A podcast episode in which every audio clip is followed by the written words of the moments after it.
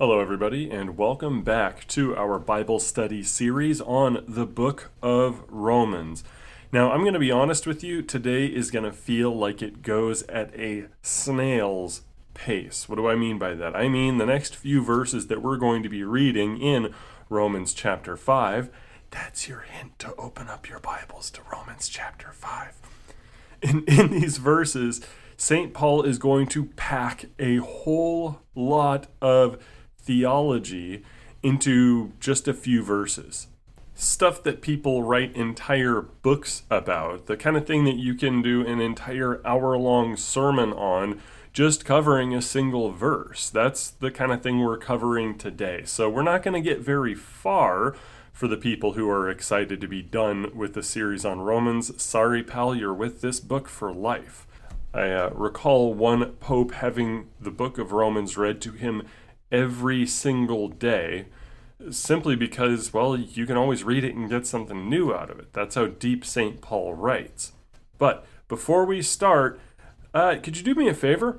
Could you tell a friend about the Very Lutheran Project? Tell somebody that maybe they should take a listen to it?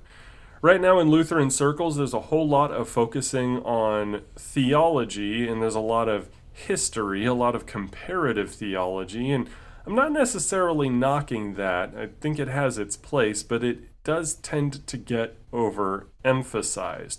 We're Lutherans. We should be all about sola scriptura.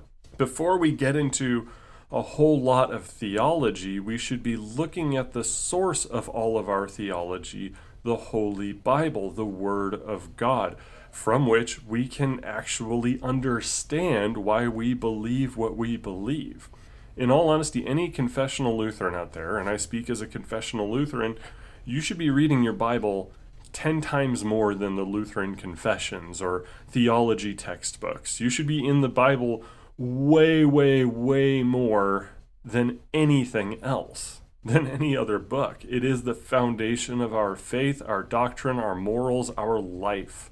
And to be honest with you, I think that should be the main goal of the Very Lutheran Project should be a back to the Bible movement for Lutherans everywhere. But if you tell a friend, I'd be very, very appreciative. Now let's go ahead and open up to the book of Romans, chapter 5, and we're going to start in verse 12. therefore, oh man, he's doing it again. St. Paul saying, therefore, demanding me to do the corny pastor thing of saying, What is the therefore? Therefore.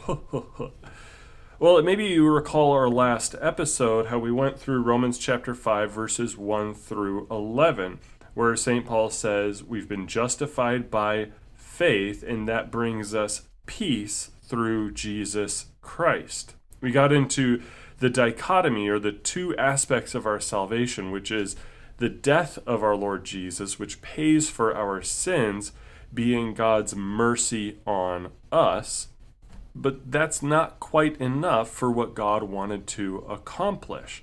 So our sins are forgiven by the blood of Jesus Christ. It is through his atonement for us that we're given that clean slate.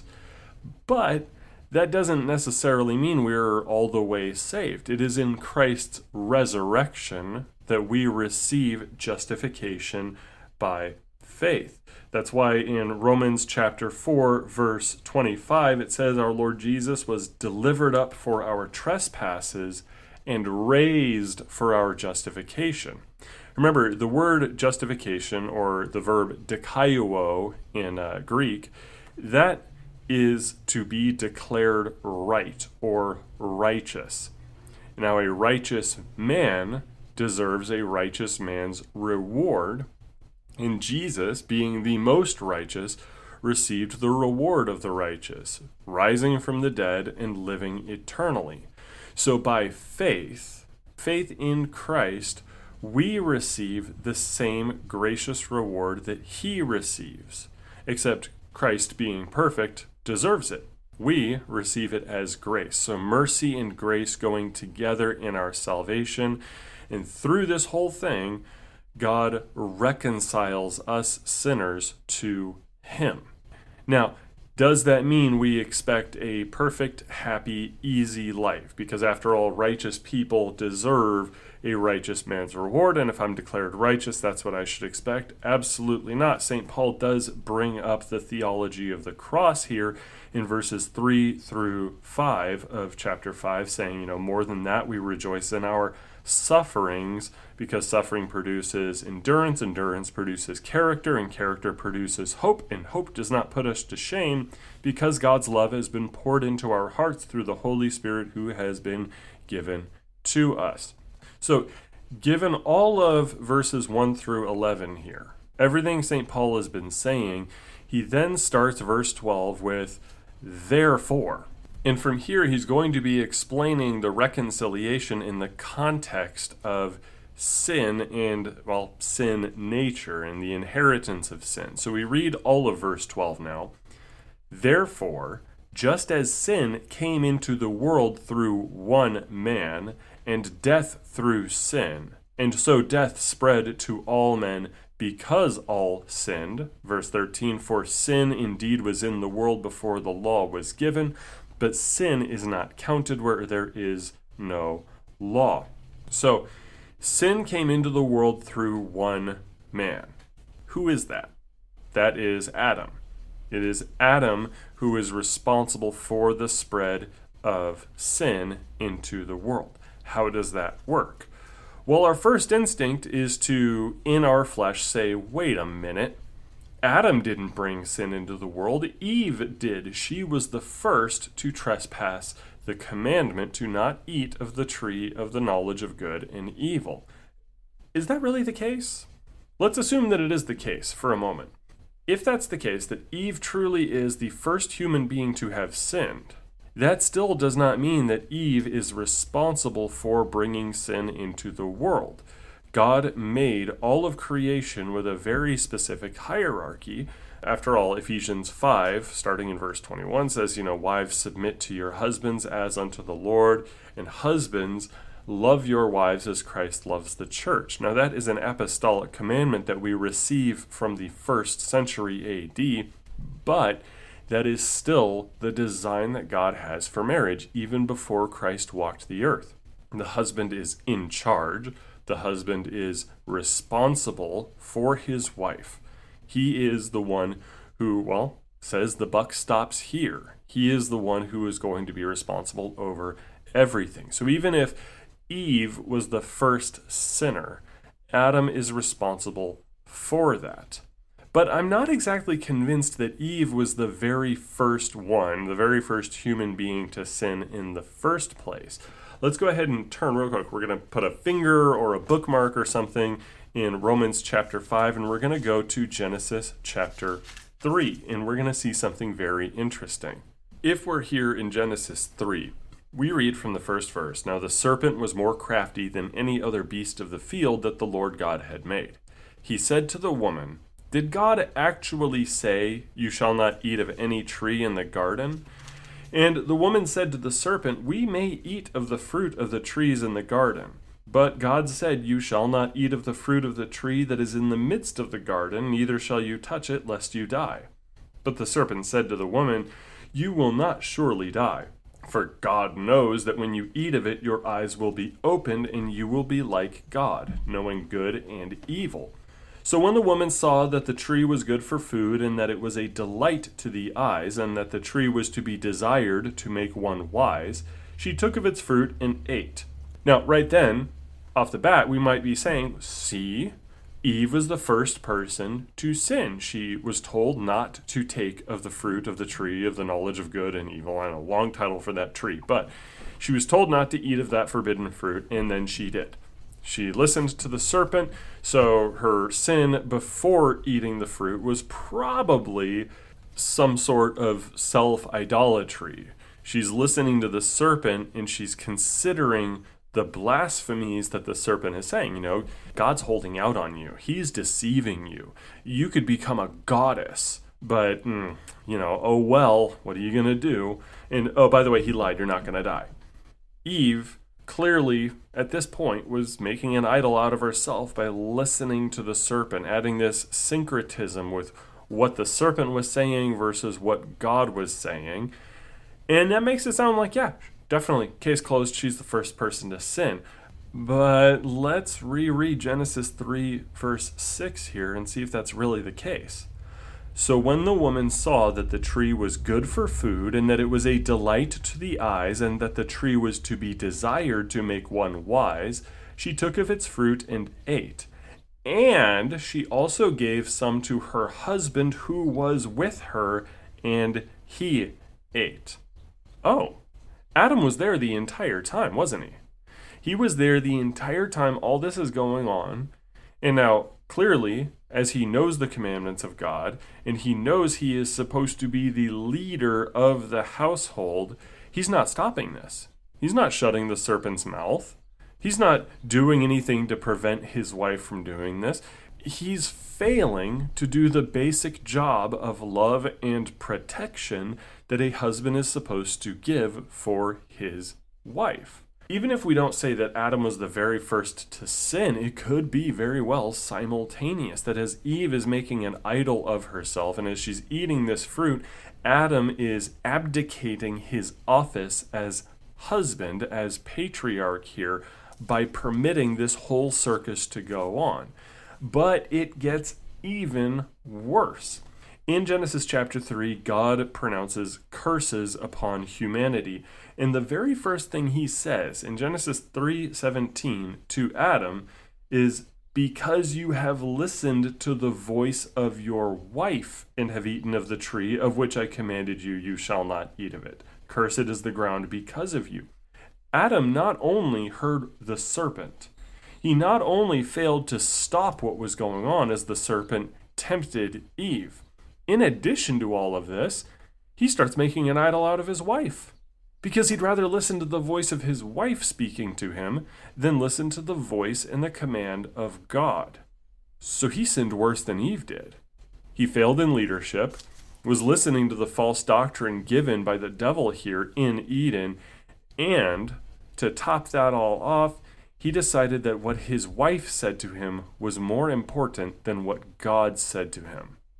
Clearly, there is more sin here on the part of Adam than there is Eve. And even if it was simultaneous, and even if Eve sinned first, Adam is to blame. He is the responsible party. Even though, in all likelihood, he was also the very first to sin because he did not stop all this from happening in the first place. Then, St. Paul says that death came through sin just as sin came into the world through one man and death through sin. What do we mean by that? We weren't supposed to die. Death is not a natural thing. Death occurs because of sin at its very root. It is a punishment upon us for sin. God said, In the day that you eat of it, you shall surely die. Meaning, yeah, it wasn't a poison fruit. Adam and Eve didn't die immediately, but they did die spiritually, and then their body died as well. The rotting that we see in our own flesh, our maggot sac, as Luther liked to call it, that's on account of our sin. Our ultimate perishing and departing this mortal coil is because of that. But that means that wasn't supposed to be the case. It was supposed to be the case that nothing ever died ever. but now everybody is shackled to it. And that leads us, as a reader, just as we raised the first objection of, hey, I, I, I, what about Eve? E- Eve sinned before Adam. Now our flesh also opines, that's not fair, because why do I have to die because of what Adam did? And St. Paul thankfully answers that objection of, how come I'm dying because of this one guy? Uh, in the same verse, he says, And so death spread to all men because all sinned. You do not die on account of Adam's sin, you die on account of your sin. St. Paul makes that very clear. Death spread to all men because all sinned. Now, do we have original sin? Absolutely. But let's get into what that means exactly. There is a concept of federal headship that we see in uh, Calvinist circles. The idea is is that everyone is under the ban, so to speak, under the punishment of death because Adam was our federal representative. He was the one who represented all of humanity, and therefore, if he fails and if he deserves death, God looks at that and says, Oh, therefore, all of humanity deserves death. And that's that's not exactly how it works. That's not what Scripture says. Uh, federal headship is often used uh, more as an interpretive tool. I mean, it, it does make sense in, in some way, shape, or form, but St. Paul says it's because of your sin that you die, not Adam's sin. And Adam does not represent you when you sin. If sin leads to the punishment of death, then that is what kills us. And does this necessarily deny original sin, though? Not at all. The idea of original sin is that it is a nature sin. Sin infects our nature, as we will see in Romans chapter 7 once we get there, probably a few years from now. The idea is it is a nature sin, a concupiscence that infects us, like a mold or a fungus that gets inside of us, worms its way in, that we do inherit from Adam. Now, with that said, though, that leads to yet another objection coming from our flesh that says, well, Eve was the first one that sinned, not Adam. But then it says, hey, wait, I should not be held accountable for Adam's sin. And then the Bible replies, no, you're being held accountable for your sin. And then there's the argument that, well, I couldn't help it. I have this nature sin, this original sin, this concupiscence or desire to sin that that is making me sin. I have no choice. How can I possibly be blamed and condemned for this? Well, it's easy, really. You have no excuse. Yes, we do have an original sin, a concupiscence that tempts us. Our old Adam tries to get us to sin. But think about who you are and what you are. Do you have a mouth and vocal cords? Then you can tell the truth instead of lying. You have that capability. Do you have hands with all your fingers attached, your little fingies? Then you can give generously to people instead of stealing. You can help heal people instead of harming them, right? Do you have feet and working legs? I mean, even if you have to be in a wheelchair, this still applies, but you are capable of going to where you should go instead of going where you shouldn't go. Do you have a brain? Do you think? Do you have the, the soul to be able to process thoughts and information in your mind and think with intentions? Well, then, theoretically, you have all the self control in the world that you would need to think good thoughts and not bad thoughts. But we do anyway. Every single day we sin, and it is our fault. We cannot escape responsibility from our sins. And that sucks it's okay to say that, guys. It's okay to say that. Wow, this this really blows. I can't help it, but I have no excuse.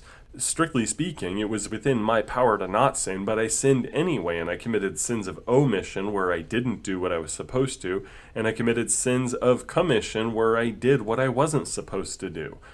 And I have no excuse. None whatsoever, so I personally deserve to die. I deserve all the punishments of death and hell that are promised to those who violate God's law. There's no way around that. So then comes another objection. And the whole book of Romans answers this objection. The objection that, well, I shouldn't have to be going through this. I didn't choose to be born in this world. This isn't fair. I shouldn't be in a situation where I'm held so accountable to all of this. And even if Adam is responsible for bringing sin into the world, but he's not responsible for my sin, it's still, he still did screw everything up, and everything is terrible, ultimately because of him. And you're right. You're right. You're absolutely right. And that is unfair. But guess what, guys? Jesus came to die on the cross for you. He did something to fix it.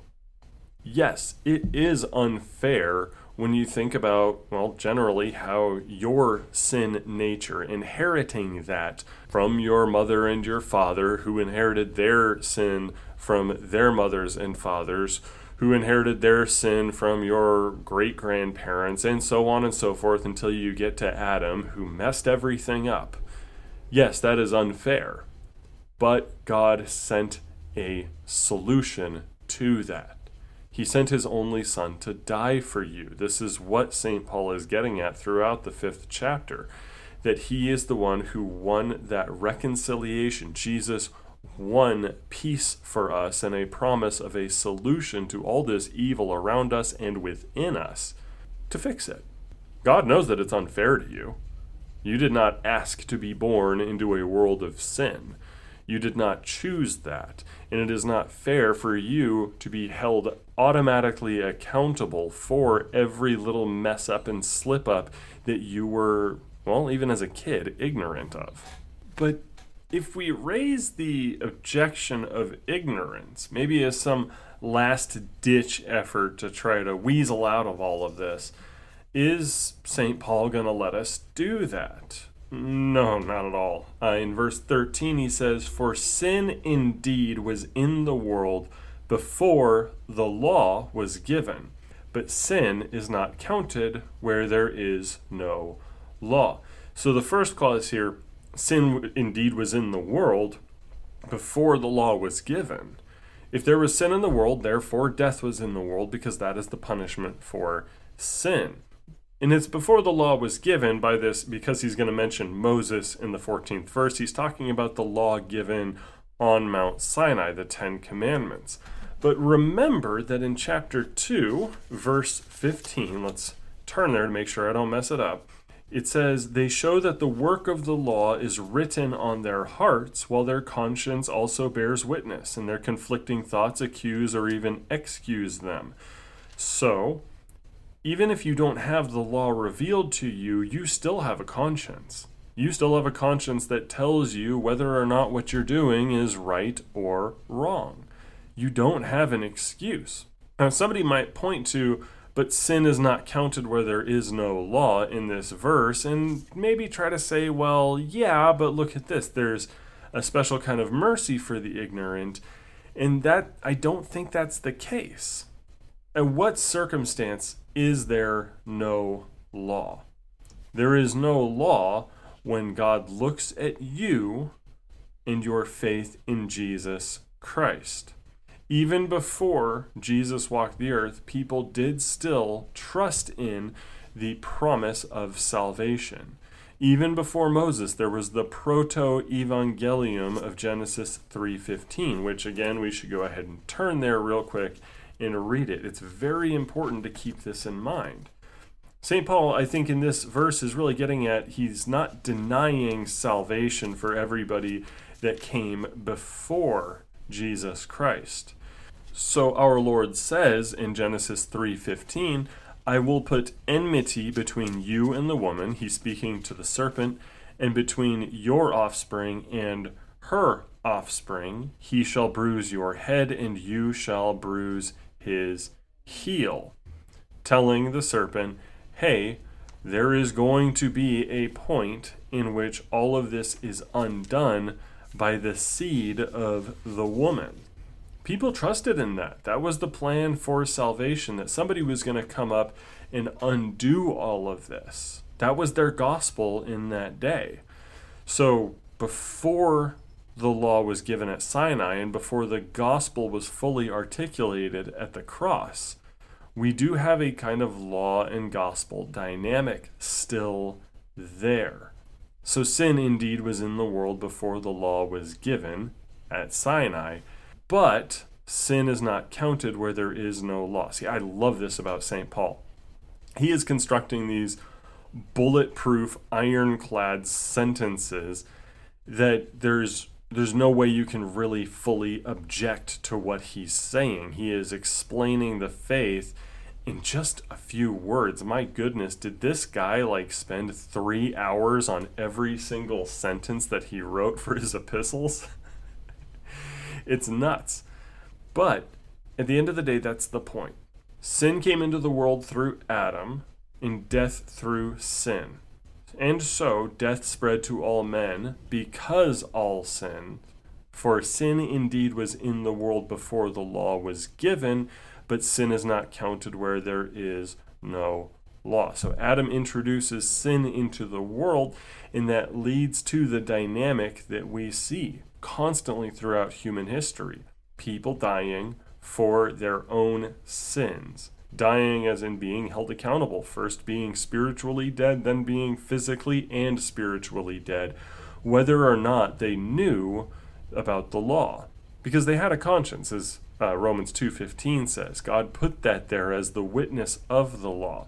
So death was everywhere. In verse 14 St Paul continues yet death reigned from Adam to Moses even over those whose sinning was not like the transgression of Adam who was a type of the one who was to come so let's cover that first part death reigned despite people's ignorance and despite them having a vague gospel to hold on to, death still reigned, even over those whose sinning was not like the transgression of Adam. Now, why would he have this kind of just in case? Well, I doubt that it's him anticipating another objection. I doubt that he really thinks somebody in the Roman congregation is going to go, Hey, I didn't eat a forbidden fruit so I shouldn't die. That's that's how it works, right? I yeah, I lie sometimes, and yeah, I, I steal some stuff, but I didn't eat no fruit, so I shouldn't die. I don't think St. Paul's trying to get ahead of that. The idea is, though, St. Paul is saying it's not like Adam's sin, because Adam sinned even though he heard God's voice, God being right there in front of him telling him, hey, don't eat this fruit mankind generally sins without the kind of benefit of direct revelation like that. At least that's what the uh, Lutheran Study Bible here says. Adam violated a specific command that he heard from God. Others may not have heard the command as clearly as Adam did, but they still sinned. So he's saying, yeah, even even if you didn't have the same kind of advantage that Adam had, the same kind of advantage that St. Paul goes over for Jews in general in the first century who grew up with the law, who knew better even more than anybody else. They had the oracles of God, they had the law, they had the everything that you would need to understand where they were. Adam had those same advantages having heard, "Hey, don't eat this fruit." He still sinned. But even if you don't have what Adam had, even if you don't have what the Jews had, if you're totally ignorant of all of this, you are still guilty, and so death has still reigned from Adam to Moses. Now, this is going to close it off here. It says Adam was a type of the one who was to come. What do we mean by that? Well, in typology, a type is somebody who foreshadows another thing, some sort of clear connection. St. Paul is saying Adam is one of the many Christological types. He is a type of Christ, somebody who, by his life and by the things that happened to him, foreshadows everything about Christ's ministry, his death, and resurrection. So, how is Adam a type? Adam is a type because he is the firstborn of humanity. Much in the same way, Jesus is the only begotten Son of God. And true, there's a difference. Adam is a created being, Jesus Christ is uncreated, he is eternal. But point still stands a firstborn, monogenes.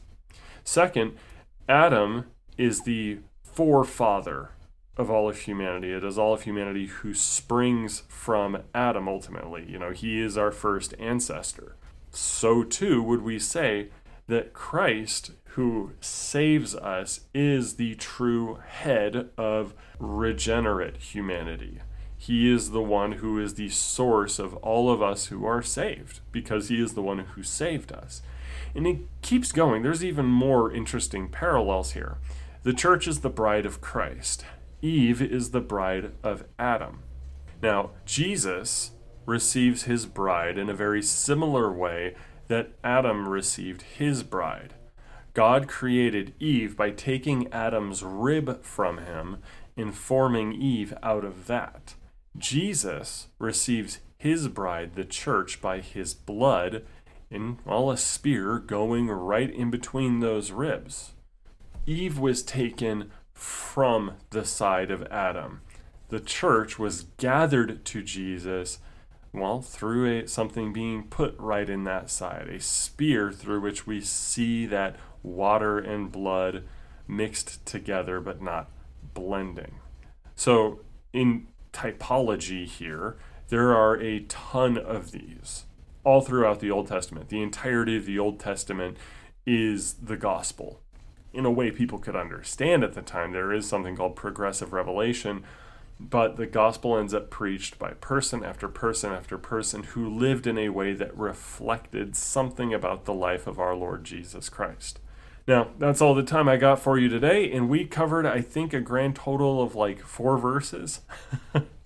Please expect more of the same as we go through this because this is the one of the richest texts in all of Holy Scripture, and I'm excited to get back to more of it next week. Amen and amen.